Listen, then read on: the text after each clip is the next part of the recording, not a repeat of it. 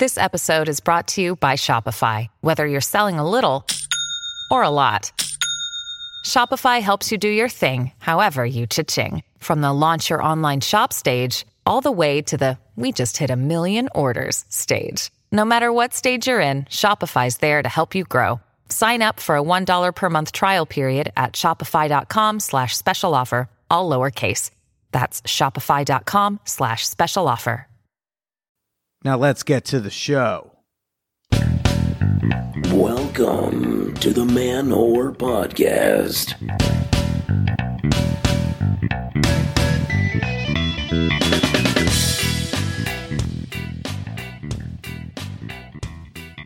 All right, what's up, all you super sluts, power bottoms, and the League of Extraordinary Fuckers?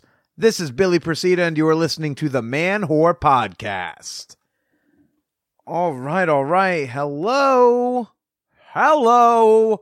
Welcome to the show, everyone. I am your host, comedian Billy Procida. If you are new to my program, this is a podcast where I typically talk to women I've hooked up with about sex, dating, and why we didn't work out.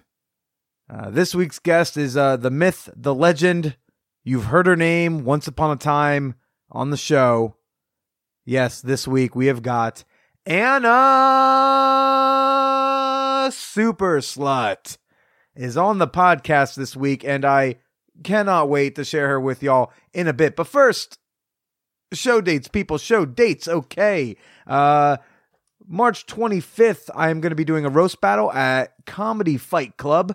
That is a, a Lovecraft bar down on the Lower East Side. It will be at uh, 10:30 p.m. Free show.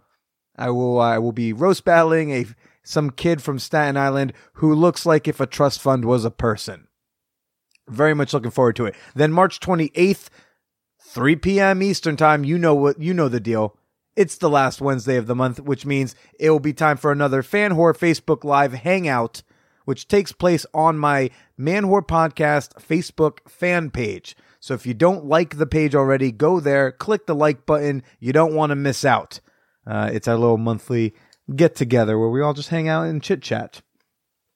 All right.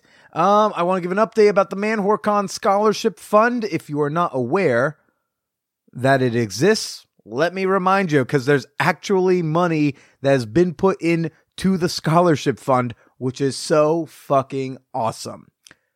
What is the Man Whore Con Scholarship Fund? Well, I guess first you got to know that there is something called Man Whore Con coming up uh, August 3rd through August 5th, which is a weekend here in New York City where a bunch of fan whores gather and we do a bunch of fun events. We hang out together.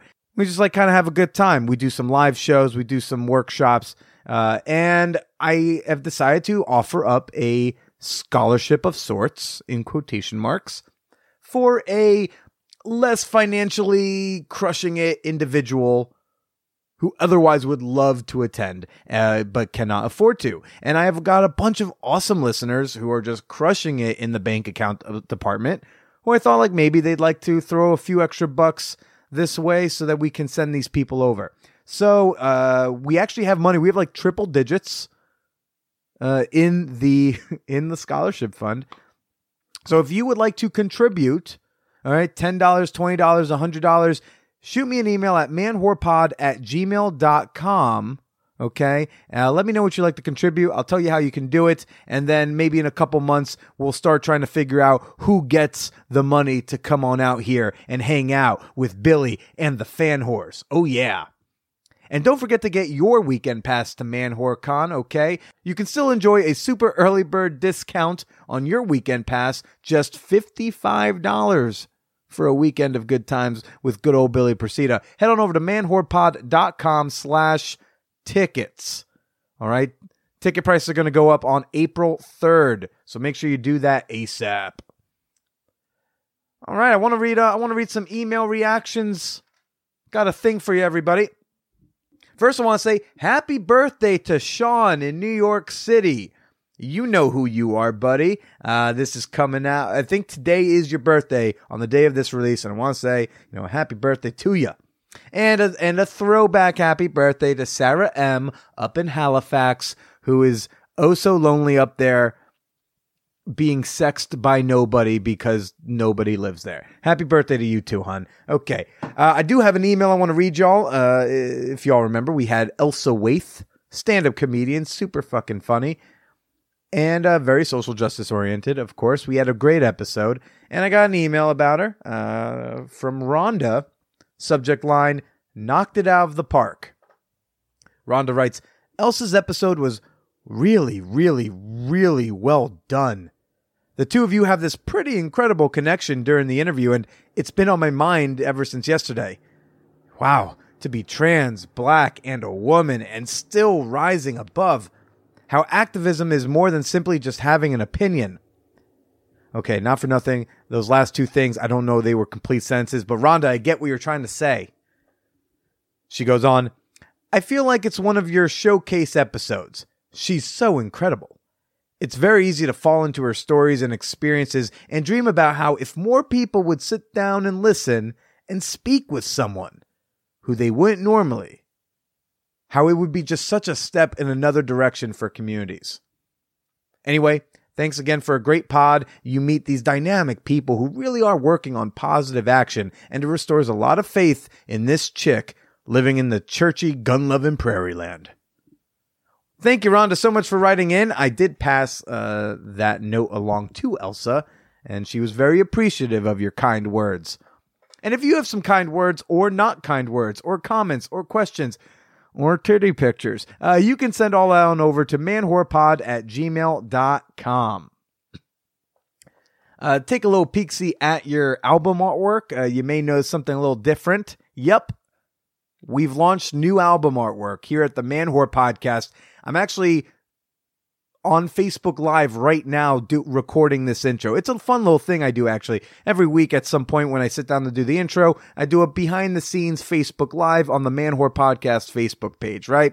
And it's actually funny because right now the most two recent comments are how it's they're saying that it's so weird to put a face to my voice. So I'm fixing that problem. Okay, I'm fixing the problem right now. Starting today, you've got new album artwork that's got my questionably pretty face right there. Have you been curious about what I look like? Do you, for some crazy reason, not follow me on any of the social media? Well, now you got no excuse to, to not look at my pretty blue eyes, okay? I want to give a shout out to my intern, Tori, for putting together the album work. She really kind of arranged the things. Uh, thank you so much for crushing it. And a big shout out to Adam Courtney, who is a photographer here in New York City. Uh, he actually took the photos. Uh, he did the photo shoot with me. Wow, last year. Um, we did a really really fun photo shoot, and these, these were the images we used for it.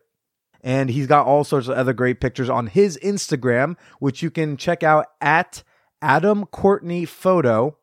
I'll put a link in the show notes. But I want to give them both, a sh- uh, you know, just good job making me look good. Everybody, it's a it's a hard thing to do.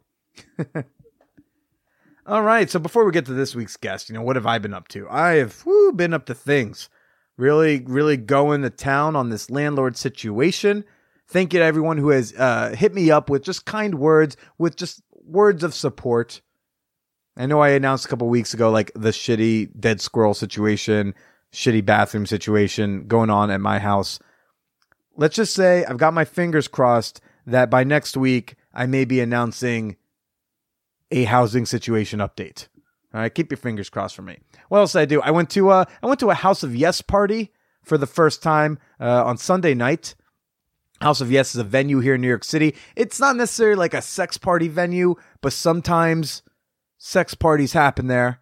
But a lot of sexy, awesome, wonderful things happen there. Dance parties, uh, performance art, all sorts of cool shit. And I went to a sex party Sunday night for Daniel Saynt's birthday. Y'all might remember Daniel Saynt from this very podcast. He had a really wonderful episode, and he runs a group, a club called NSFW. Right, and uh, for his birthday, he uh, I, I took actually my dear friend Andrea Allen, friend of the pod as well, and uh, she you know she's recently single she's like billy i want to go to one of these uh s- this is a my actual imitation of andrea's voice billy i want to go to like one of these sex parties you gotta take me and i was like all right come on and we very platonically went to the party together we were both dressed as like sexy priests And, uh, you know, it was very fun. So House of Yes, you can't fuck around in the main areas. There's like a, there's a, there's a room. It's called the couples room. That's where you can get naked or fuck around. The rest of the venue, you're not allowed to like take your clothes off or, or, or have sex. So at one point, Andrea and I entered the couples room and we just kind of took a seat and observed. We weren't going to hook up with each other and we knew that, but it was very fun watching someone watch people have sex for the first time. Like she was just like, oh my God, people are just fucking right there in front of us. It's crazy. I'm like, yeah, it's hot, right? uh, really cool time. Had a blast. Great party. I gotta be honest with you, I was really nervous walking through there. It really felt like walking through a landmine. It really felt like walking through a, a minefield because I, I don't know where the landmines are. It's the first time I'd gone to a sex party or even really any sort of sexual space since the la- the party I went to in December, where some fucking asshole came up to me and just very inappropriately confronted me. And I'm not gonna go into major detail about it again. You can go back uh, into my December, whatever December episode that was where I talk about it. But you know, it, it was really jarring and not, honestly made me nervous to be in that space. It's like walking around not knowing who hates me, and that sucked. But you know, I had a good time. I wore my menagerie, my like uh, my men's lingerie. I felt sexy in that, so that was cool. Um, I forced myself to flirt with somebody. That is a thing I have to do because I'm like very nervous and shy in social situation situations, let alone sexual situations. So by the end of the night, I did talk to another woman in what I thought was a flirty manner. Enough so that Andrea complimented me on my flirting game. I was like, oh, thanks. Good. I'm glad I'm doing something right. Uh, turns out that woman's a lesbian, but hey, you know what? It, it happens. We ended up having a great texting conversation anyway but she's zero interest in in touching dicks. It's fine. But I was also nervous going around there because, you know, I had also recently gotten banned from a from a poly Facebook group, which sounds like a stupid thing to be concerned about. But it was Open Love NY, which is like the really big New York City poly group. Which for me, although I'm not a daily active participant on that group, it really is a source of comfort and support for me as someone who identifies as polyamorous or at, at minimum as a non-monogamous human being. So I don't know. I'm in I'm in a weird place. Gotta gotta refine my tribe, gotta refine my community and who I am friends with. Because as much as I want to be able to fall back on the comedy community, at the end of the day, like a lot of them also don't understand me either. It's kind of weird. it requires me to really lean on my friends. And and our guest this week, Anna Super Slut, who named herself that. I'll just say Anna. Anna is one of my my my dear friends, and formerly one of my thoroughly hot and consistent fuck buddies. And I, our we have a very interesting relationship as friends, as lovers, as people to hold e- e- one another accountable if I'm there are people I check in with to see if I like fucked up. And Anna's one of those people because she's reasonable and I trust her judgment. I don't tr- I don't think she's ever going to be overly sensitive. You know what I mean? I trust her to tell me when they're being too sensitive or if I'm being too much of an asshole. Actually, you know, do, uh, T- Dr. Timaree, who she has a great podcast, Sex with Timaree. A lot of shout outs in this, uh, this week's intro. She posted something recently and it said, a friend suggested I have a checklist to determine if I needed to worry about someone's criticism. Do they know me? Do they care about me? Do I need to work with them? Adding this filter has dramatically reduced the amount of time I waste on haters. And I just, she posted that today and it really, really spoke to me. So I'm really, really glad to have people in my life like Anna to call me out when I need to be called out, to calm me when I'm having anxiety over call outs, to help me be a better person, uh, and to assure me that I'm not a sociopath. I'm very glad she's in my life. And the reason she's on the podcast is recently I had reached out to her to be like, "Hey, sexy times, we should do the thing." Ah. And she was like, "Actually, Billy, I'm I don't think I want to have sex with you. We haven't had sex in a long time and I really feel more of a platonic thing with with you and I." Which is like a really direct way to speak to to to, to shut someone down. So I thought like, what better way to ask why we stopped fucking than right after you tell me we're done fucking? And and that's why Anna's on the show. And we really had a great episode talking about intimacy, talking about love, and talking a bit about stranger play with a fellow we love to call Baby Jew. And if you find Baby Jew to be something offensive to say, well, you know what? You should stop listening right now. Otherwise, enjoy my conversation with Anna Super Slut. Not on a date, just like as friends getting dinner. Mm-hmm. Yeah, it was nice. Went well. It did go well, and I actually like. So I really, really, really enjoyed having sex with him um, until he like started, you know, getting emotional, and um, He started, you know, being a human. and he is going to. He's been applying to. Sorry, he's been applying to MBA programs, and so he sh- m- is probably moving from New York in the fall. So I may want to like start up a little sexy time again with him. Uh, and toy him once more. It's not going to be toy. I'm going to lay out like more conditions. Well, what's great is like he can hear this right now and just be like, okay, now I know what's up. What up, CJK? I missed that D. Oh, I forgot to ask you, do we uh, use your the name or you- Yeah, we can use we my go name. Anna Super Slut? Anna Super Slut. Anna me. Super Slut finally on the pod.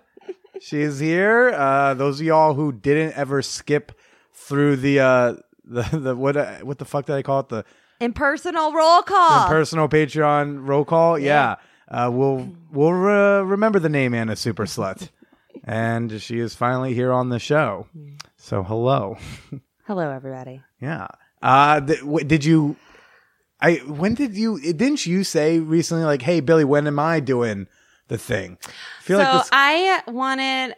No, I was offended that um, for your 200th episode that I was not asked to interview you. oh right, right, right. That's what happened. but you had Kenzie and Lindsay, Lindsay, yeah, um, interview you, which I approve of. So yeah. It was a threesome podcast. Uh, after our threesome did not happen. threesomes are weird like that, right? yeah, just all it takes is one flat tire to fuck the whole thing up. Yeah, yeah. I'm sitting in the bar, just being like, "Oh, this is gonna be great! Oh my god, there's these two gorgeous women. They both, for some reason, want to sleep with me at the same time." And then she's like, "I got a flat tire. I have to sit here and wait for a tow truck." it's like, no, no, that can be upsetting. you know? very, very failed Uh, threesomes. No, no, I'm sure you would have been great uh, interviewing me, but I'm way more interested in just uh, talking to you on this thing. And now also let me know that you were down to do the show. So Yes. I'm glad you're here. Were there any questions during the 200th episode that you wanted to ask that didn't get asked? I haven't listened to it yet. Um, I have not listened to it yet. I've been on, um, unsurprisingly to people who know me, yourself included. Um, I've been on a true crime kick. True And- crime. And so, um, all I've been listening to podcast wise has been Sword and Scale. And I know that they have, they've made some offensive comments. I still love them despite their offensive comments. Um, and Generation Why. And so I just like to hear about blood, gore, and true murders. Wait, th- this has been interesting to learn about uh, people who have who listened to the show and slept with me. Did, did you find your listening patterns change at all when we stopped sleeping together? Um, no, I don't think so. Um, I think when I started listening to you before we even met, Right, right. and um, I was introduced to the podcast through Kenneth. Kenneth Play. Kenneth Play. Um, I met Kenneth at a play party, and that you hosted, right? No, he was at um the one my friends um Catherine and Jay host. Um in their apartment and he so I'm there. I was uh kind of dating this uh I'll call him Russian Jew. Uh, Russian Jew. Oh, is this baby This Jew? is not baby Jew. Oh yeah. Anna has a has a propensity to nickname her part her sexual partners. yeah. And uh, Baby Jew was one of them, and I thought that was hilarious. Oh my gosh, I uh, I miss Baby Jew. Um, and so I went through a phase where I was pretty much only dating Jewish men. So, uh, Russian Jew was one, and so I'm we're at this party. Um, I'm the first one naked and the first one getting fucked Naturally. and naturally, and then this like beautiful, perfectly sculpted man with this crazy hair walks in. You say just as I told you I've been binge eating for 12 days. the last thing, perfectly sculpted. Yep, yep. No, it's okay. It's, that's my problem. That's my issue. perfectly sculpted man walks in and I like stop mid penetration. And Russian Jew's like, what? And I'm like, that. I want that. So Kenneth walks in with uh, two women, one who I later became really good friends with. Um, and he instructs me, never met me before, and I thought this was super hot, instructs me to, so he has them laid down on the couch. Um, and with their legs up and he instructs instructs me to hold um, both their legs. So um or like the left leg of one and the right leg of the other. So he is like finger fucking them both at the same time. Um and they there's like squirting everywhere. I mean it's just like gorgeous and it's an amazing scene to be a part of. So then he finishes with them takes me into uh, Catherine and Jay's room and blindfolds me, ties me down, um, and then he uses what he calls the power couple, which is a Hitachi and an njoy Pure Wand. Um, so he's playing with me with those, with the power couple. And I squirted for the first time and just kept squirting like gallons. Um, and I was unblindfolded and everyone from the party was in the room around me, which I thought was super hot. We ended up going out for like pierogies after. Um, He a- eats pierogi. He lets himself eat pierogies. Someone's slipping. so we go out for pierogies after. Um, he and I connect really well. Um, I think it was really not long after he did the podcast with you because he like kind of self promoted himself and said, listen to this podcast. so I did. Um, and then a friend requested you on Facebook and that was an awkward, awkward exchange. Well, because I I I'm that asshole who anytime a stranger adds me, I say, "Hi, I'm sorry, but do we know each other?" Because I don't like having Facebook friends who I don't know in real life. Yeah.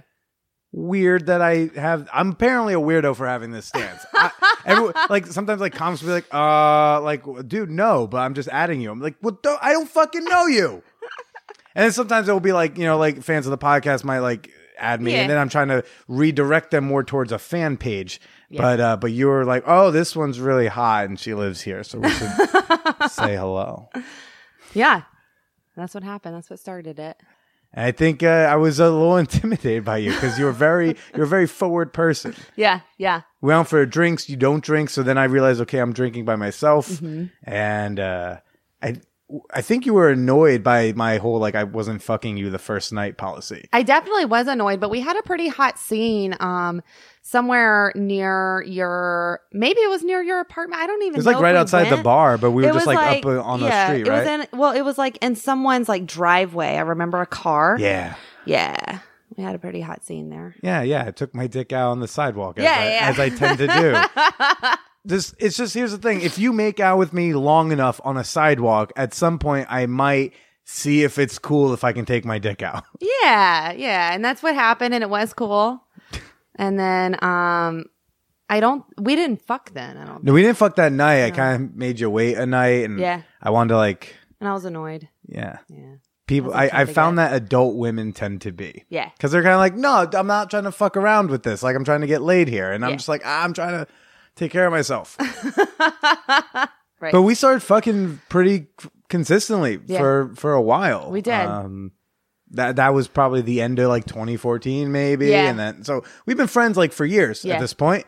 And uh, and our our fucking relationship would be kind of wax and wane. It, I would yes, say. we definitely had a wax and wane fucking relationship. What I appreciate about our like relationship in general is that regardless of if we were fucking, if we weren't fucking, um, if we were consistently seeing each other or even talking or not, that either of us have always felt, or that both of us have always felt comfortable to be like, hey, I need a friend Yeah. right now, which I think is something that's kind of like unique and special and doesn't always happen with people who are like fuck friends or former former fuck friends, you know. Yeah. I appreciate that about you. I appreciate that about you too. I just, I tend to also appreciate when we are in like some sort of uh fucking situation where it's like, hey, I need a friend and a breakup blowjob. Yeah. so I have also come through for that. during the during the first Paige breakup, there was a uh, you came over and I I was very very sad. I I don't remember if I cried or not. And you know, you offered me a breakup blowjob. Yeah. And you also had a um, listener who sent you Girl Scout cookies. I had listeners send me a lot of stuff during that breakup. I had like bottles of whiskey, M and M's, Girl Scout cookies. A lot of stuff was sent, uh, but but no one came over to give me a, a comforting blowjob like you did. But there were also breakups I've had where that was not on the table. Yep. right? Mm-hmm. So like my breakup with Paige back in September, the more recent breakup I've had, uh, you know, not even a month ago. Yeah. Yeah. So what has changed? I'm Um, trying my best to never say in this whole episode, why won't you fuck me you anymore? me anymore. Because it's definitely a wax and wane like Mm. sexual relationship in that like when you are down to fuck me because Yeah. you know that I'm like Anna's super hot and fun. I'm down to share a sexual space with her kind of whenever she's Yeah. down. But also, uh, unlike other people who've tried to downgrade sexual relationships, you know, I'm like, no, but I also stay friends with you. Yeah. There's a lot of people that go like, can we just be friends? I'm like, I don't need. I don't need more friends. I don't need more friends. I don't have time for that. I get that. um, so the short answer, um, as to why we aren't, why I've decided to not have a sexual relationship with you anymore is that I don't feel I need casual sexual partners. Um, consistent casual sexual partners. Um, I am in a triad situation right now that I'm very se- sexually fulfilled by. I attend sex parties, you know, once a month, once every two months. And I'm down to have stranger play every now and then.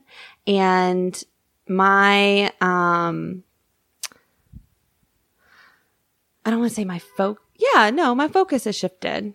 My Yeah. focus has shifted from um, having a host of friends that I was also having sex with, but kind of keeping a emotional barrier there, um, to investing in these relationships that I've been building and um, engaging. I still I still really love anonymous sex and stranger play. Um, I don't feel like I seek it out as much as I used to. Um, and so I, you know, I do kind of continue that. But as far as like casual sexual relationships go, I'm not interested in it right now. Um, Which is a huge shift for Yeah. you. yeah. Because there's, I mean, I'm not calling you Anna Super Slut because I decided to. Nope, that was that was me uh, naming myself that. Yeah. and she was the super slut. I was, a super slut. I had a good run. The stories you would tell me Yeah. were insane. Just like, I think there was a time that, what were these two German dudes? oh my god, yeah. just like, just telling dudes on Tinder, like, yeah, come over. Just come over. Yeah, yeah, yeah. I have so I love Tinder, um, and I will never, ever, ever bash Tinder because I've gotten some like really good sexual experiences from it. But I've also like made friends on Tinder, and I've found uh I've I've found several past and current partners on Tinder. Like I I think that Tinder's great, and so the German guys, uh. So, like, I don't even really know how old they were, but I know that they were like maybe early 20s. They were best friends and they had a joint Tinder profile, which I thought was really cute. And They had a tag team profile. Yes, it was adorable. Does it say that they're trying to deep Yes. each? Oh my gosh. So the whole like thing was, hey, we're best friends. We're from Germany and we're here for the summer. We're in New York City for the summer. And um we don't want to like play alone. We want to the if you get one of us, you get both of us type situation. And I was like, this, this is perfect. so we matched that afternoon. They came over that night. Um, and the three of us, um, had sex from like 11 o'clock at night to seven in the morning. oh my god. it was still to this day the best MMF threesome I've ever had. And neither one, I wouldn't say that that either one of them alone were necessarily outstanding lovers, but together they had a really fun, playful energy. And you get twice the stamina. You get twice the stamina. stamina. Um, I actually don't feel like I work that hard in, MM, in MMF threesomes. Um, and I didn't in this one. I don't feel like overwhelmed by it. Um, and yeah, it was a really, it was a really great experience. I still talk to one of them from time to time on WhatsApp. Um, and they left New York City. They went to Brazil and they were, They sharing- DP'd their way around the world. Around the world. The Eiffel Tower next to the Eiffel Tower. Just do all the things. But why so why this this slutty streak of yours? Okay, so the slutty streak, um, the slutty streak started in 2014 and Anna Super Slut became a thing, um, when I, when, when my marriage started to end. Yeah. And, um, when the two of us realized that, that we were not going to continue this marriage. I was, I'd been in that relationship for close to 10 years. Grateful that relationship happened, but also grateful that it ended. It needed to end. And also around the same time that this marriage was ending, um, my mother was diagnosed with terminal cancer and I felt from both places, um, even though at this point my mother was still alive, this like deep and profound sense of loss. And I'm a very sexual being. And so I knew that I needed to like feed my sexual appetite, but I did not want any type of emotional connection with anyone I was having sex with. And so Anna Super Slut was born. And um, one thing, I, I did a lot of things wrong during that period, but one thing I did right was I was very upfront about what I was able to provide for somebody. I had very clear boundaries. Like this is, this is sex, right? We're not going to date. We're not going to do this. We're not going to do that. This is only sex. Um, that time in my life was a time of like just extreme growth. I was in experiences and went to places and met people and fucked people that I never would have, you know. Um, New York City is a great place to do that. New York City is one of the best cities to be a slut in. There's so, like, the options are just endless. There are endless options in New York City. Um, so I, Anna Super Slut was a prominent figure for a couple of years, you know. Um, that's when I got involved in Hacienda. I was also hosting my own sex parties. Um, anyone, you know, I, I, I feel that this, the sex positive community in New York City is, in my experience, a very safe and supportive place to explore anything that you think you might want, right? And explore things that you don't even know that you might want. If you want to have angel wings needled into you while you then get hoisted while holding sparklers, you can explore that in New York you City, do, you can do that here. even if no one else thought that was a thing. right, right. Um, if you want to have uh, I an uh, a bag of saline hooked to your testicles and get your ball sack full of saline, The you amount, can do that. The amount of times I have referenced that big ball sack of his, right. I still think about it a lot. it's it's kind of my go-to like OMG thing I saw. Uh, if you if you want to be part of a reverse bukkake car wash, Mm-hmm. Got fellas, you can be a part of that. You can do that here. if you find the right people in New York City. Yeah. Yeah. And I, that's a wonderful thing about this place. And again, the sex pos community, as opposed to just generic sex parties or swinger clubs, I feel like is very different because they really are kind of all accepting of all the peoples. Yeah. Because I don't look, you look like you should be invited to all the sex parties. You're a generic you. hottie, totally. I don't look like like uh, you know. I joke on stage like my body type is orgy alternate. It's like I can st- I can get invited, but it's because Jim didn't show up. You know, it's, Okay. and I'm just happy to be there. I'm like the Jamaican bobsled team. Like I'm in, I'm happy to be in the Olympics. It's it's cool, but you know, it, you wouldn't normally pick me to have the guys. You'd pick Kenneths. You'd pick 20 Kenneths to go to the sex party, and so that they would even invite someone like me.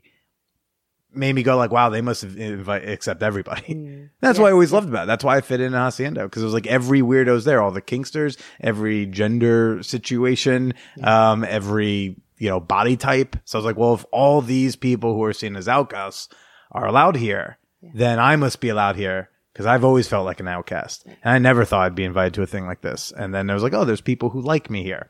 There's also people who would eventually come to just hate me there, but that's a different story. It's That's been covered on this podcast before. plenty, arguably too much. So, uh, yeah, no, I agree with you that that's uh, New York's a wonderful place to kind of do whatever you want. Yeah. Can come up with other, all the stranger play scenes you want that you desire. What's uh, your favorite stranger play scene you've done? My favorite stranger place scene. Um So I actually think my my favorite stranger play was with Baby Jew. Baby Jew. Yeah. So um Why? Why is he called Baby Jew? because when I met him, he was in undergrad at Columbia, and I'm late twenties at this point, and um, he is Jewish, and hence baby, Baby Jew. Jew. Baby Jew and I had a good little little streak. So, um, my favorite stranger play scene was with him, and when we we matched on Tinder.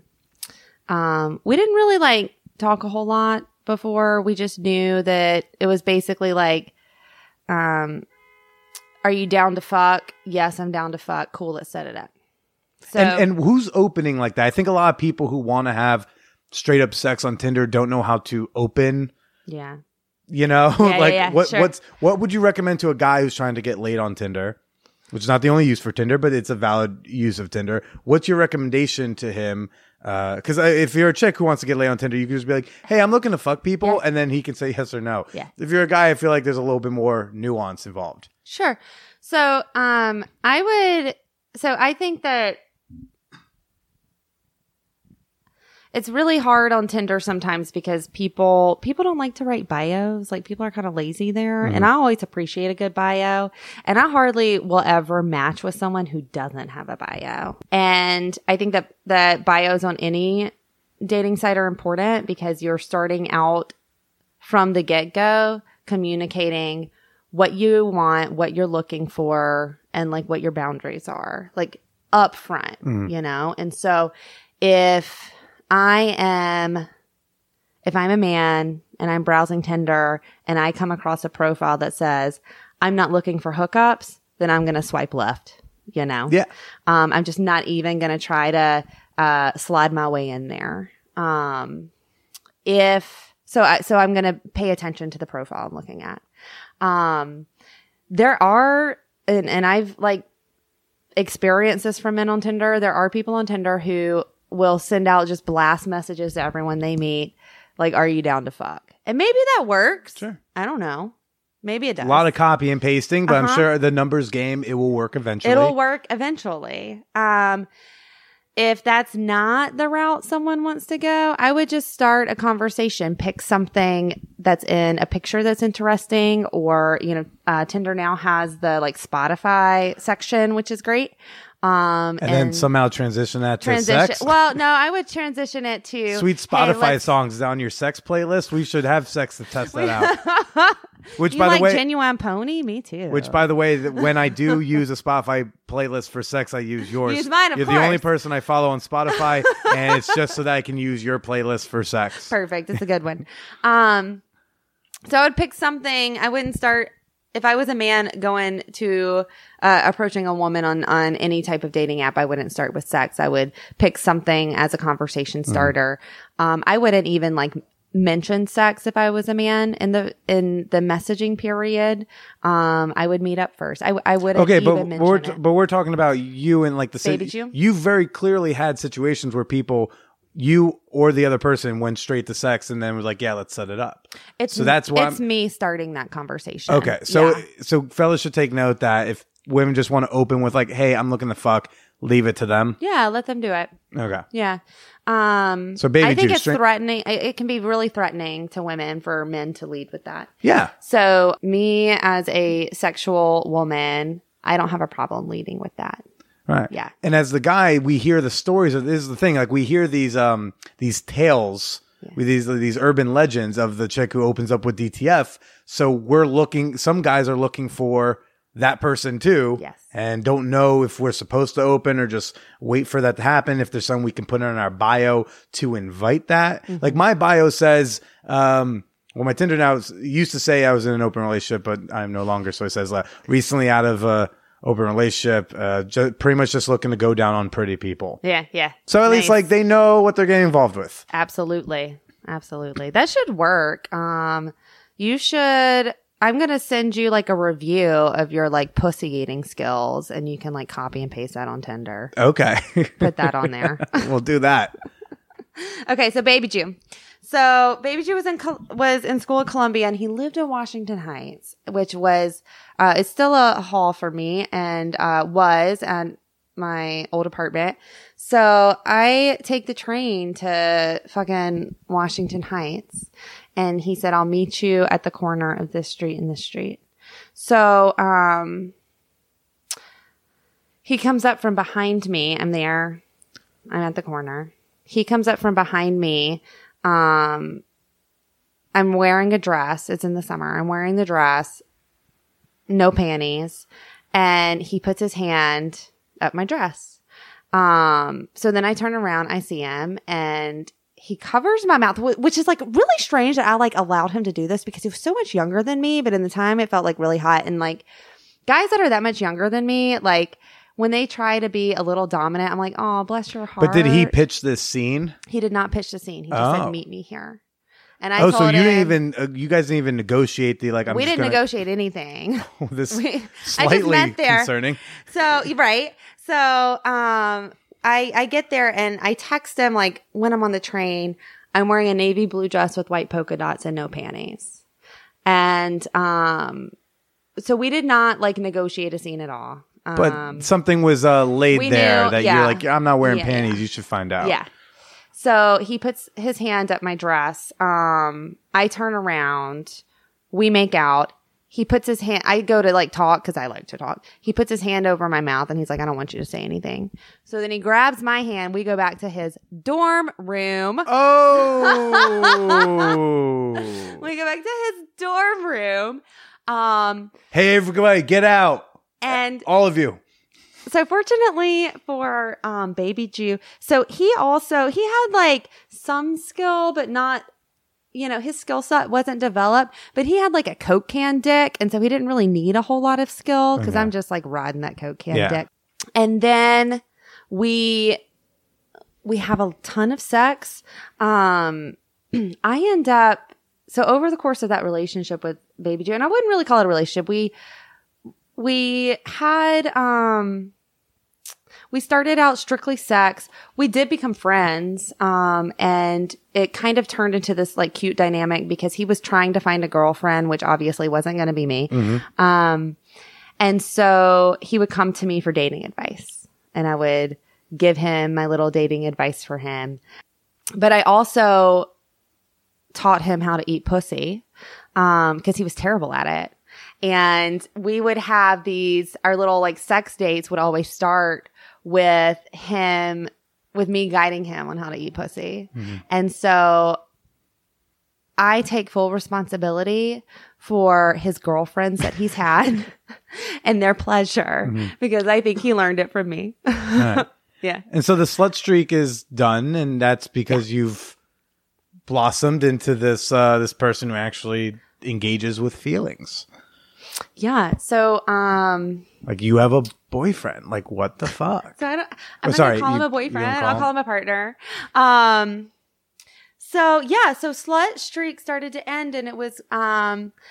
I When when do you think this was? so this the slut streak started to end um really in like the fall of 2016, and um at this point, so I had gone through my my slut phase. Um, my mother passed away during this time, mm-hmm. and I was going through like this real like acute grief phase, which you saw me in when I came back from New York for my mother's funeral. You were one of the first people I saw, mm-hmm. and my mother's death, the mm-hmm. funeral. I stayed in Mississippi to kind of help my dad get back on track. Uh, not back on track, but like help him survive. I get back to New York and my life is like just empty and I'm, um, I have no idea what to do to myself with myself. I basically, for like a solid three months, all I did was go to work and come home. And that was like all I could do. And I would go days just like staying in bed just as like intense, intense grief. And there is a um, point to all the sadness. So um, during this time, my platonic friends are the ones who like really came through for me in a big way. And I started the best I could in this time of intense grief, really putting a lot of emotional energy and labor into these platonic friendships. And I found comfort from those. And I'd always, and, and these are like long term friendships and some people that I, um, knew in New York, but mainly just kind of like long term friendships. So I'm doing that. I get through this like acute grief phase. I'm ready to kind of engage my sexuality again. Cause I was like the least sexual person after my mom died. Like didn't care about it, didn't want it. Um, I started to engage my sexuality again. And what happened was I found out that I was actually interested in these people that I was fucking. And, um, I wanted to be interested in them too. Um, I had a couple of shifts happened in the fall of 2016.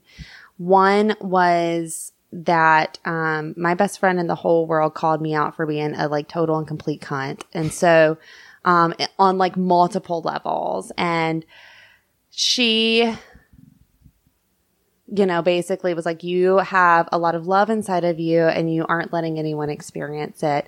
And it's even hard for me as your best friend of 10 years to experience this love with you because you have your walls up so high. Was your defense? But I'm sharing this pussy with everyone.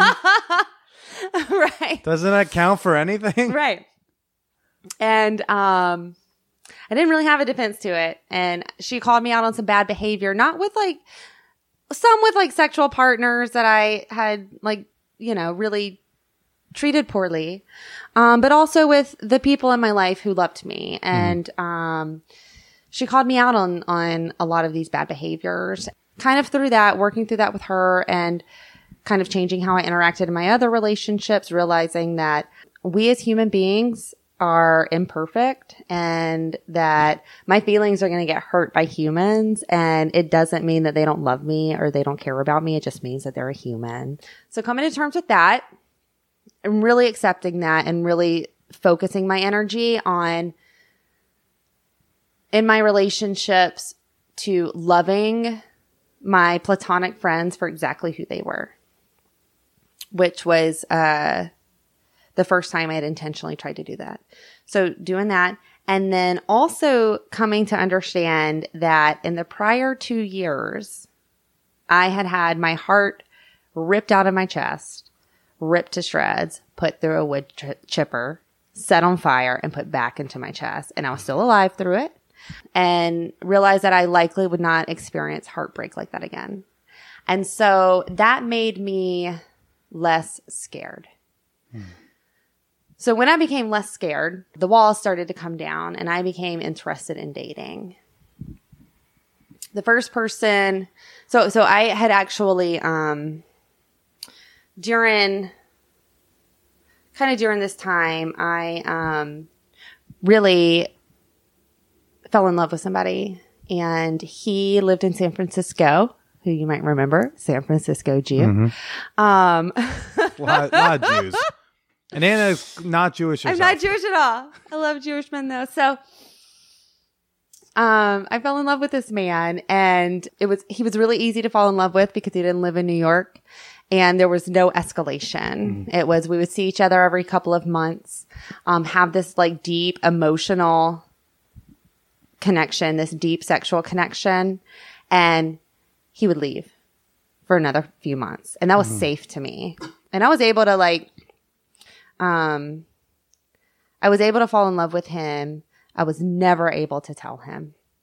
So I didn't. And then that, um, we ended our whatever it was after about a year and a half. Um, and that, you know, uh, coincidentally or not, was when we ended that was in the fall of 2016. And I was ready to have an emotional connection like that again, um, with someone who didn't live across the country. So And I think that was the when you were seeing him. I think that was the first. Your your mom passed in April. of 2017. 2016. Oh, six- 16. Yeah. Oh, okay. Um, because that was all like the first like huge lapse of like when we didn't get together. Right. Because I remember, well, okay, we're not getting together because mom passed, and then then you started seeing this guy. Yeah. And then I just gotten used to not sleeping with Anna. Right. right. Right. Had to wean myself off. Yeah, yeah. So we had um this this connection. It ended. Uh, he entered a monogamous relationship and um, ended things with me. So then the uh, the next person that I dated after that was CJK, and CJK and I met on Tinder, and um, I I'm going to start by saying that um, CJK gets two thumbs up and, and, and 10 out of 10 from me. Um, he is one of the most genuinely kind men I've ever met in my entire life. And, um, you know, at that time in my life when he came in, um, I wasn't 100% sure what I wanted out of a relationship. I still had a wall up. I was working on letting that down. And, and in a lot of ways, he really helped me bring that wall down. He was the first person I dated that I saw consistently every week, mm-hmm. that I communicated with on a regular basis, that I was able to start to share feelings of intimacy with. Which um, shocked the shit out of me. It- yeah, Because you would be like, I think I like him. I'd be like, you? Using any heart emoji that other than black Other is so black strange. heart. Anna is queen of the black heart emoji. I am. I am. My partner C still sends me black heart emojis. So it's still there a little bit. So CJK and I, you know, started a relationship. You brought him to his first sex party. I brought him to his first sex party. Um, we went to a couple together and he was, he did amazing, you know, and I remember telling, uh, a friend of mine after we went to Hacienda together for the first time that I've been looking for this man. And at the time I had been and he was, uh, or is, he's still alive, um, and still great. He's very emotionally intelligent, emotionally available, very attractive. He is smart. He is hilarious. And he was also open to non monogamy and open to sex parties. So he hit, he hit my mark. a lot of the marks. He hits he hit my marks. Um, CJK made the fatal mistake of dropping the L word. Um, CJK, How dare he tell you how he feels about you? right? Oh, this asshole, right? CJK dropped the L word, and I did not. CJ, I feel you. It well. No, I'm with you, CJ. You got to tell someone how you feel when you feel it. You do your thing, baby. CJK dropped the L word and um I didn't handle it well at all. Um, I ended up just kind of, I was, so I used to go over to his apartment on Wednesday nights and, um, I like just got up and left. I was like, I can't, I don't know. I can't, I can't do that. Then you can't. you start this. coming up with like bullshit excuses to not go. Yeah. You so just start like canceling and postponing dates. Right. So then so so we we dated for a couple of months after that and I couldn't um I was really scared, right? I was really scared of love and I didn't handle that well at all.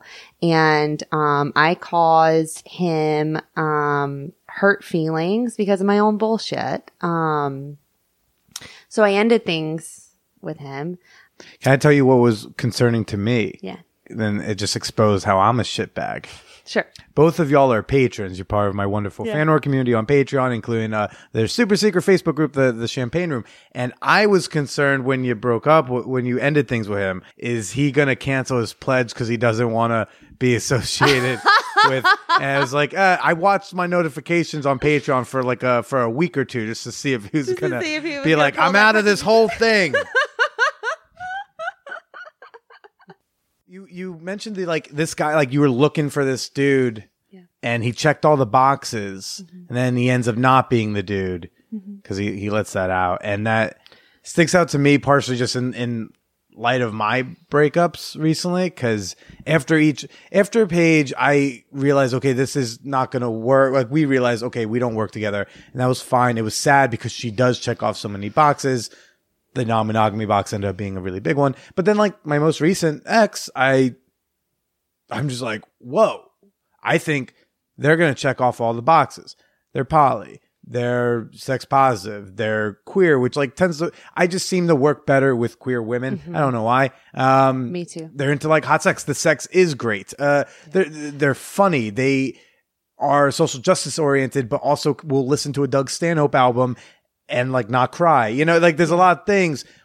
And when that ends, at least my reaction has been like, I don't know if I'm going to find someone else who checks off all these boxes again. So, what was your feelings in the fallout of CJ. with CJK? So I what I learned so I I what I learned from CJK and it took me many months after CJK and I um broke up was that it had very little to do with him and a lot to do with me and how I build intimacy, how I build intimacy in a way that makes me feel safe. Um, and I did things, how I built intimacy with CJK is not the way that I prefer to build intimacy. And I didn't know that until this happened. So, um, I, I tried again, right? With, with someone else, um, S, I'll call him S. I met S at a sex party that I hosted. Um, Which how how does one get an invite to these uh, parties you host? I, so he was been a, friends with you for years, and I don't get one invite. So he was a guest of a guest, an uninvited guest of a guest. Mm-hmm. Um, and he was pretty aggressive in pursuing me, which I liked. Um, I feel, I know that, um, I can come across as intimidating. Um, get it. And it's always a turn on when someone pursues me. Um, because it shows me that they're not intimidated by me.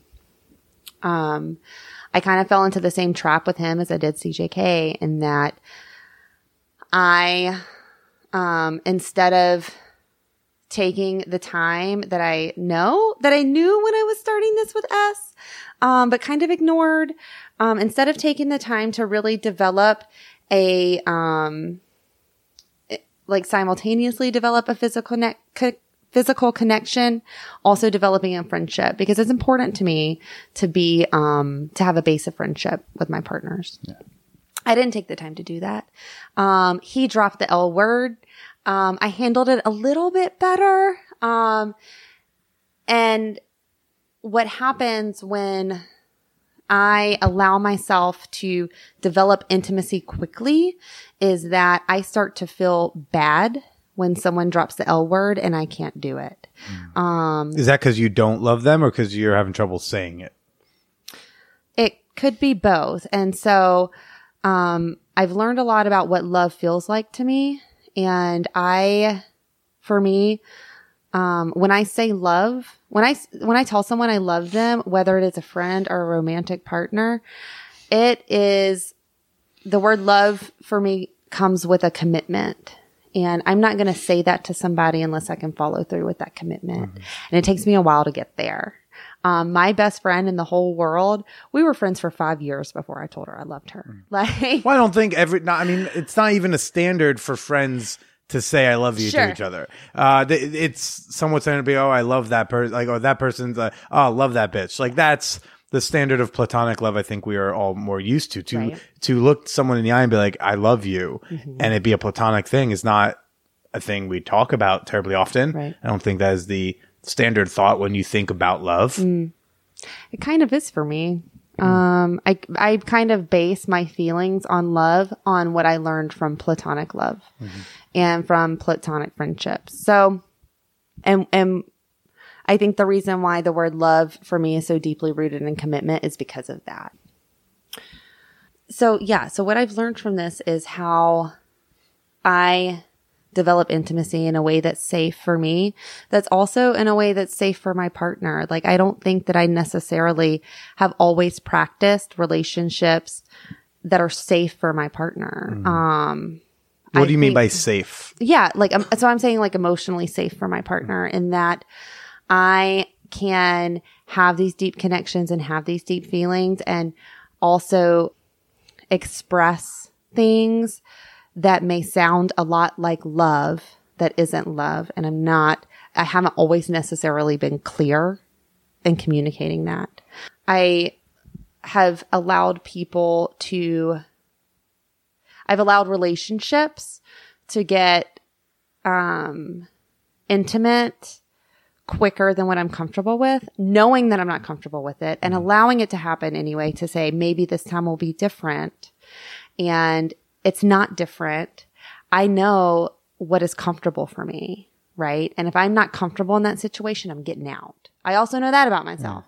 So what I've learned from these two relationships that have been within the past year has been to um to just not do that anymore, right? Yeah. To to be very upfront and to say like, "Hey, I'm fine with this going slow and that's what I want. That's what I need out of a relationship. I need to um so so Going partner- emotionally slow, yeah. Emotionally slow. So my partner C and I call it slow burn that I'm a Mm. slow burner.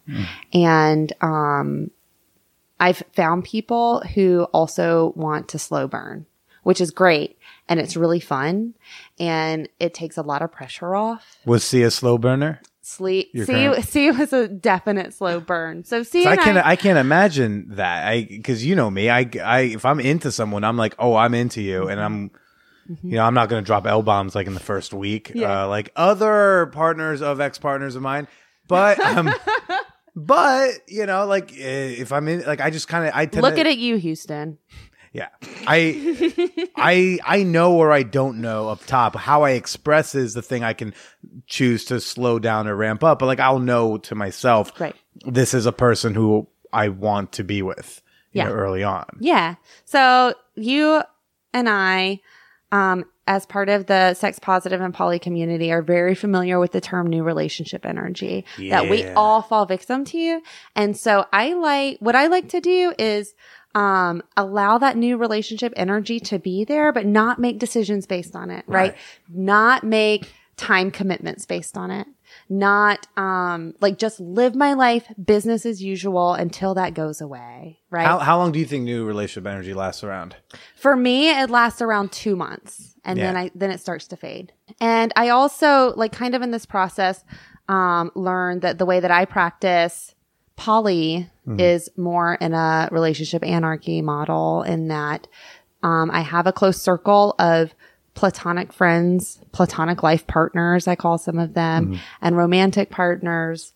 Um, and everyone is on an equal playing field and everyone gets an, you know, their slice of the pie and no one is above anyone else. And, um, I know when new relationship energy is present, when I meet someone new and I start, um, giving them more than I give my inner circle. Yeah. And I don't like to do that, right? Because I like for my people to know how important they are to me. And, um, they know that by the amount of time I put in the, into the relationship. And that's where we are. And, um, that, that model I have found worked well for me because I wasn't doing anything that made me uncomfortable. I wasn't, um, I, I wasn't acting in a way that may have suggested that I was available for more than I was. It was just like complete honesty. Um, and a natural, a very natural, easy and safe progression for me. Hmm. So that was the, you know, kind of, I'm not going to say the end of Anna Super Slut because Anna Super Slut is always available. Uh, Could come back, could come return. out, right? Could return. Um, Anna Super Slut is just kind of like in hibernation right now. And so C and I have a partner, Jay, who is this lovely goddess of a woman. Oh yeah, yeah, And she is. um, Holy shit. She is a goddess of a woman and um, a magical uh, being if I have ever known one. Um, and I love her too. Mm-hmm. And it's been really amazing to for the three of us to to build something that at the time when we all when I met him and then when he met her and then when I met her, like we weren't looking for it. We just kind of kept our hands off of it and let it develop. And um it's this really like beautiful, nurturing thing that we have that is also very, very, very sexy. Yeah. Yeah. Well, I mean, your yeah, your your maturity surrounding intimacy has changed in the time that I've known you, Yeah. even, and that's just it's wild. I mean, it got to the point where, if to bring it back to me, because not to make it all about me, but this is a show about me. Uh, but like you know, uh, I had my breakup with with Paige back in September, and then you actually like made me a a breakup picnic Yeah. which was really nice. And That was really nice. when we walked back to the train, you stopped me and you, I, you were kind of like, I hope it's okay. I tell you this, but I love you. Yeah. And that was certainly a shock for me. uh, because one, I didn't know you said those words, period. Uh, ever to anybody. but then to say it in what was clearly like a not romantic way, I never at any point misread it as like romantic. Yeah. But uh, I was like, I don't think I've had a lot of friends just straight up say that. Mm. But then also to have a friend who said that, who I've also been sexual with, where I was like, this, there's an an unsuredness of where we were yeah. because I mean, kind of one of the impetus of having you on finally was I had made some illusion. So you've moved to a ridiculously walkable distance from where I live. Right. You used to live very inconveniently far away. Right. You typically would drive to me. I would. you know? Yeah. And then I made illusions. So, oh, like, oh, it's a new place. I got to come check it out at some point. And there's, you know, a lot, lot of wink faces and elbow nudging and sexual innuendo. And you were kind of just straight up, hey, I don't think we're fucking. Yeah. Mm-hmm. And that was a very direct friend to friend thing to say. So I was like, okay. And then once I like took a day to process, I was like, okay. I'm, then I was like, well, I, I think clearly that's, that means it's time come to the podcast. Let's talk about it. Let's find out why. Right. Um, so you say Anna Super Slut is in hibernation. Does that mean Anna Super Slut gets out of hibernation that Billy has a chance, or do you think fucking Billy is is long past you? Um, I think that when Anna Super Slut gets out of hibernation, Billy has a chance. Um, and I think that because Cue the memes, everybody. Cue the Dumb and Dumber memes. And I'm saying that because when Anna Super Slut is out in full force, everybody has a chance. like there's just not discrimination and um and that's not you know, that's not a jab at anybody, but I mean when Anna Super Slut is a very real thing and Anna Super Slut fucks everything and It's like Super Saiyan mode. yeah, yeah, absolutely. And um I'm I want to say this when we had that ch- that text exchange that how um so I've known you for like four years now, and there are times that you have handled things poorly and not gracefully. But this uh, text, not with me, but with this text exchange, you handled yourself in a way that I think all like cis het men should know about. Um, and that when I was, when I directly said, Hey, um, there is no expectation of, of sex. And like we are, I view as a platonic friend. You were very gracious about it. Um, and I think that especially cisgendered heterosexual men need to know how to do that. How did I react? I was, I mean, was that the way you expected me to react? Or I wasn't sure how you were going to react. I really wasn't. And had you been thinking this for a while? Not really. It was just like that day that we were like having that text exchange.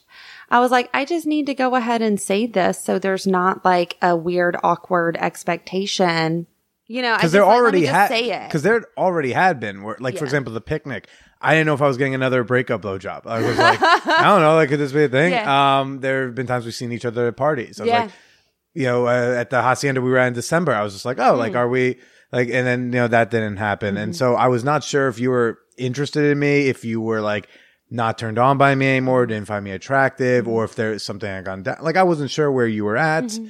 I knew that your Anna Super Slut, Super Saiyan phase had gone down, but I was just like, I didn't know if if the not fucking me had anything to do with it because like you were still at a sex party, Yeah, yeah. where you were still fucking like new people. Yeah.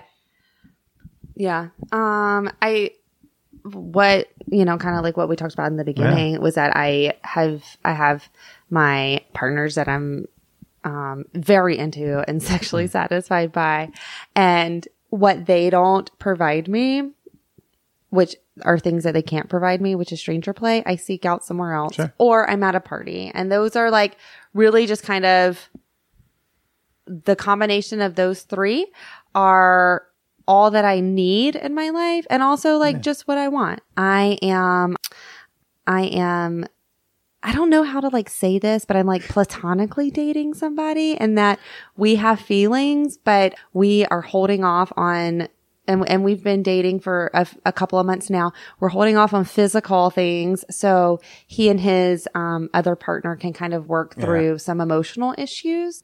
But I'm just like not, you know, with the way that my life is structured now, I'm satisfied. I'm not looking to add to it. I'm looking to invest in what I currently have. So what was? How did I react that you think P- other dudes should? Can I read the message? Uh, sure. Yeah. Okay. Do you have it? I do. You should also include like whatever I said to spark it. Like, Yeah, uh, I will. Just see, just to show people how annoyingly wink winky I can be. You know what? And I actually, so, so I'm part of this like Facebook group where we're all like connected to this one person who lives like outside of Portland, Maine. Okay. And there's only like 30 of us in, in that group. And, um, I actually like, I took your name out, but I was like, Hey, How dare you? I always want credit. well, that that's okay. God damn was it, like- Billy, shut up. So there's um a rule that when we post a screenshot, we take out names and pictures. So this is the the message that Billy sent. When are you going to give me the grand tour of the new casa? I want, God damn. I sometimes use. I want uh, to let you get your letter talking about the the uh, Patreon letter. Uh, I want to let you get your letter out of my pants instead of the mailbox. Wink emoji. love that wink emoji. yeah. Here's what I said. I'll let you know when I'm free. I love you, Billy, but I feel like you're pushing the sec- sexual suggestions right now. We haven't been physically intimate in a while, and I feel I've I feel we have moved into platonic friends, and I don't want any assumptions that you will come over to see my place and it will end in sex. Well, kind of hard. Okay. Yeah, but like that, sometimes you need that. That's true. yeah. And then you said, that's cool. Rephrased. When are you going to give me a grand tour of the new casa? I want to hand you your letter and give you a big hug. Heart emoji in parentheses, better question mark, plus or minus the hug. I mean, it was just like very, um, it didn't, I don't think that you took offense to it, but it didn't feel like you did and you didn't immediately become defensive or be like, okay, so then what, why am I even keeping this connection open? It was just, you know, there are, I love you. So I'm saying this with love. There are a lot of things you do wrong, but that's not one of them. And, um, as someone like yourself who's been attacked in our community for various things, it is for, for acting in ways that aren't true. Um, this is a great, like, kind of testament to the kind of person that you are. And, um, I think it's important for us and our community to teach people how to deal with that, right? To how to deal with, Hey, I don't want to have sex with you anymore, but I still want to be friends. And it can happen and it can happen gracefully, um, without being a dick about it, Sure. which is what you did, Yeah. which I think is amazing. And and I'll be honest, like it did sting a bit. You know, it was definitely not like awesome because then um, without the additional, and, and I assume that part of it was the lack of being on like you know in Anna Super Slut mode, which we had talked about. Like I think on the drive to the the nude beach, you Yeah. know, when we went. So it came up then. So it kind of made sense in that, but also it obviously made me go think about, well, look, they're at sex parties and, and she's still like hooking up with, you know, doing other things. So I think like, is it my body? Is it, um, you know, we had some interactions where like I had trouble like uh, keeping or getting an erection. So I'm thinking, is it that? I was thinking, was it my actual performance in bed? Was it something else? So I, it definitely stung and I had to like sit there and be like, I'll deal with that in a moment. Uh, but right now, let's not be an asshole. I also am not a fan of arguing my way into sex. Like, I love arguing. It's one of the few things I won't do. I'm not gonna like argue someone into convincing them that they should fuck me. That's not That's the fun. saddest argument in the world. Well, because you know, there's some dudes who like they they go like, well, why why don't you? eh, You know, not just dudes, women, just people when they get rejected or if things get ended, they want to know the why. And like, but what are you gonna do with that why? Right. It's not gonna change. That's they're not all of a sudden gonna uh, fuck you because you argue against one of their points. Right. And it's not usually ever something that you need to fix universally. Mm-hmm. It's just like, oh, I'm not personally into this thing about you, but there's going to be countless other people who will be. So I was not, I was not going to try to go, well, Anna, like you were at the fucking sex party. So what the fuck? You just don't want to fuck me. You don't want to fuck other. Um, so I was like, that's not a good move. And also I value your friendship. I think I would have probably reacted a little differently if we were casual sex partners who almost shared some intimacy and then whatever. Right. Uh, that that we knew each other the length we did that. I do like staying friends with you. I was like okay like remember that this is a friend and they're not attacking you and that they love you. I think that was another big part that helped me because Yeah. I know you don't say that easily. Right. and all the things were like okay what's the best way we can like not be an asshole right now? Because because You she deserves succeeded. that. Yeah I try. Um I'm going to try to be able to do that with other people too, because who knows? Right. Uh, Lord knows I don't take all my breakups uh, as gracefully. You certainly do not. yeah. A work in Um, progress. What's up, everybody? It's time for that fanwhore appreciation moment. All right. This is the part of the podcast where I like to thank a few of the members of my fanwhore community on air. I want to give a shout out right now to Monica M. Hope you had fun at Mardi Gras down there. Probably was a good time. Shout out to Jay Sheets. You know who you are, buddy. Uh, Jay Jay Sheets, uh, I like him because his email address translates to white trash. Uh, and it took me an embarrassingly long time to figure that out. Thanks for the support, buddy. And then also shout out to Philly Kate, aka Kate, who is in Philly. I hope you are enjoying a, a wonderful, healthy FLR out there.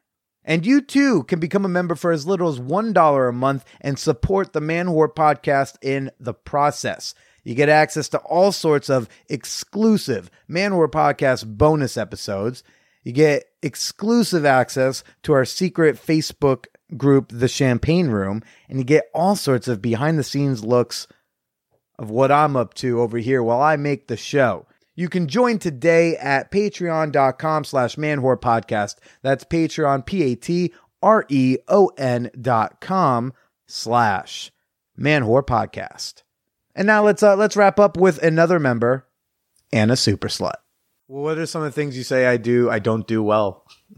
Um, I don't. I am not a fan of your um, drunken Twitter tirades against your ex girlfriends. But are they tirades against them? Like I do, Yes, they're directed towards them. Directed towards, but I mean. I mean, I'm not derogatory. Like I'm not. I don't go on Twitter and start bashing them, right? You don't, but I feel like the timing in which you do it, like you, um, especially with, I can't even remember the ones from like the last breakup, but I just get, I get kind of a, Billy, I wish you wouldn't do this. like every time. And then I just end up like avoiding your Mm-hmm. Facebook because I don't have Twitter. So I see your shit, your Twitter shit through Facebook. I just end up avoiding it Yeah. because I'm like, God damn it. Why are we doing this again? I don't say anything that's like necessarily like bad towards them. It's more like overly sad, unnecessary shit. Yeah, it's overly sad, unnecessary, and I think it's if I'm- because I think it's because you're also like kind of sharing your um your relationship, the end of your relationship, and the feelings associated with that relationship. Um, you're you're sharing those without their consent, and they may not want people that you guys have in common to know about it at Mm-hmm. that moment. See, and that's the weird thing though, because the I my my job is sharing my my sex and dating life, uh, my love life out there, and so I try to be careful about the what I share. Yeah. Because I will never, I never think anyone can ever tell me I should not be allowed to share how I feel about something that happened with someone else. I don't need someone's consent to say I am heartbroken and I am No. devastated. But this, you know, maybe if it was about the particulars, like to go talk, like I may, I've made certain, for example, the long phone call my ex and I had, I have not shared on the podcast, like all the different things that like we had a fight about. Like I was like, I'm not going to get into the particulars.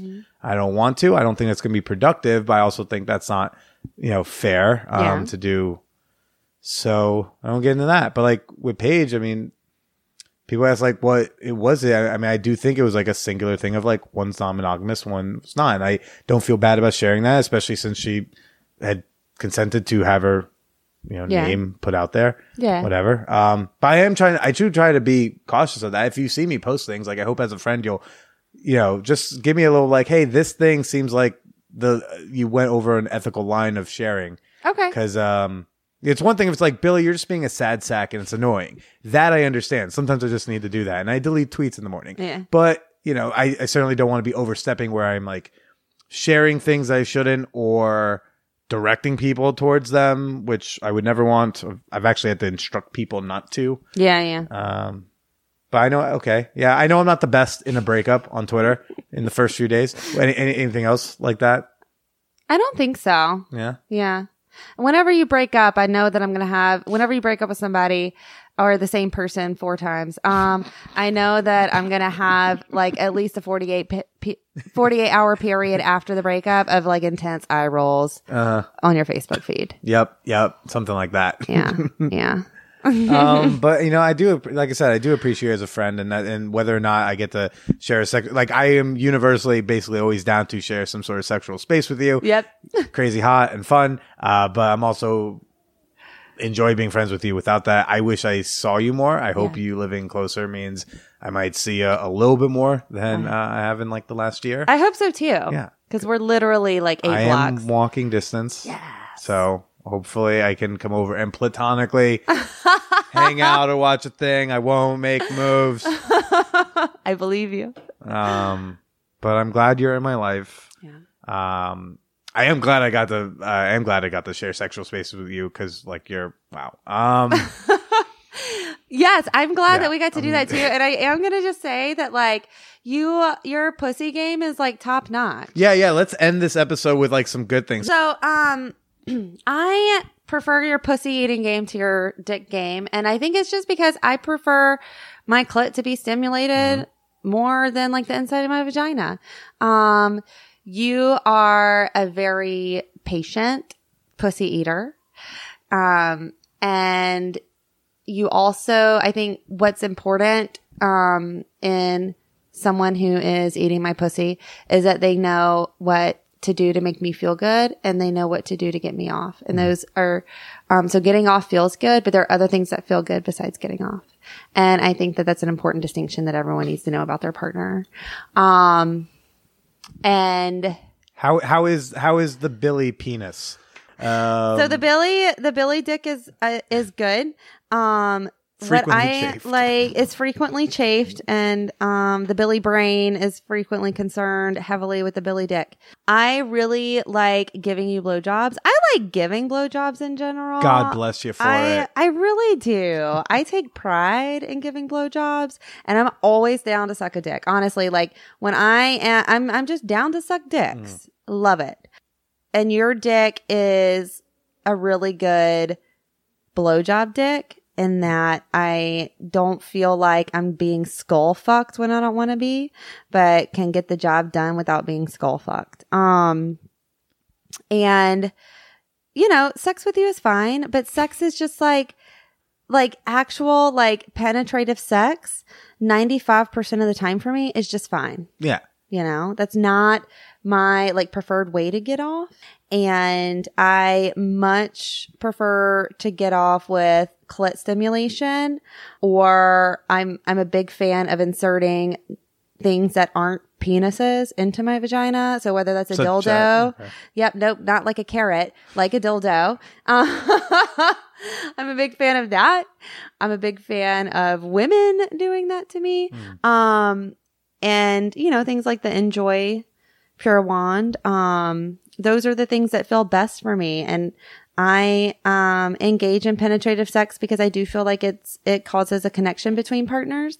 Um, I engage in penetrative sex if my part, if that's something my partner enjoys. But for me, I could do without it.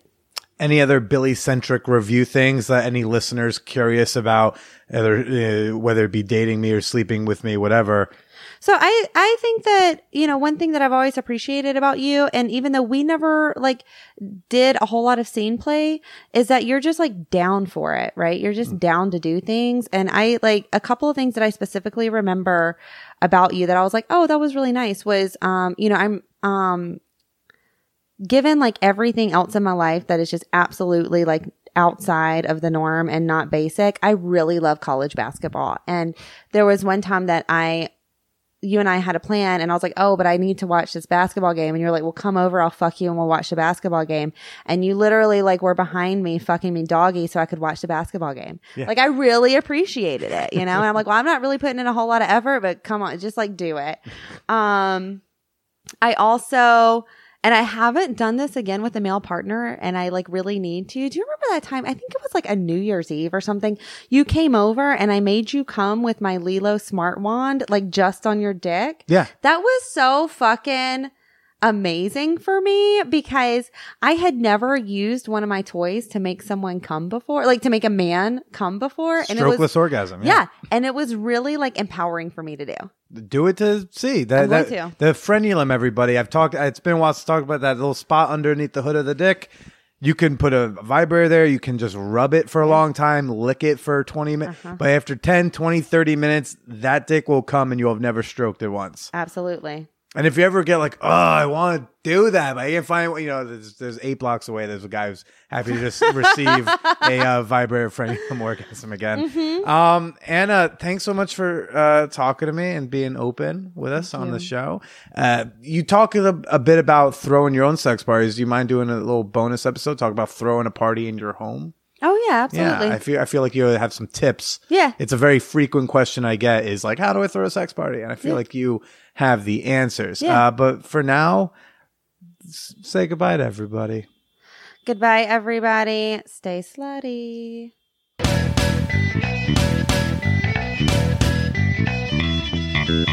after listening I, I had to listen to this episode like several times while i was um you know working on it and in wrapping up you know i, I thought about love comes with accountability when you say i love you you are accountable to that person you you don't get to say i love you and then just be like a fair weather friend or be someone who's only available just like once in a blue moon when you say i love you anna's right it's a commitment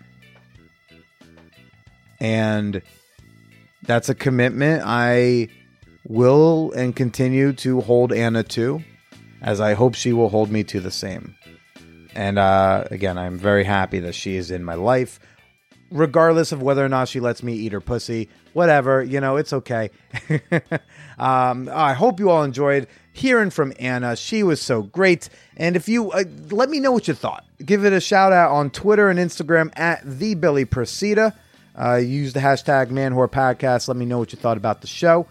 You can also like the Manwhore Podcast Facebook page, and you can start a comment thread over there. And if you want to say something a little bit more in depth, maybe something privately, you can send me your comments, your questions, your titty pictures, your contributions to the ManwhoreCon Scholarship Fund at manwhorepod at gmail.com. Last but certainly not least, if you'd like to have access to Anna's bonus episode, head on over to patreon.com slash manwhorepodcast pledge $5 and you will have access to her show as well as dozens of other bonus eps. Become a member today at Patreon, P-A-T-R-E-O-N dot com slash manwhore podcast. Next week, we've got a fellow sex podcaster on the show. We've got who I, who I met out in Vegas at the AVN uh, Awards, Nicolette Heidegger, co-host of Sluts and Scholars podcast, will be joining me. And until then, stay slutty.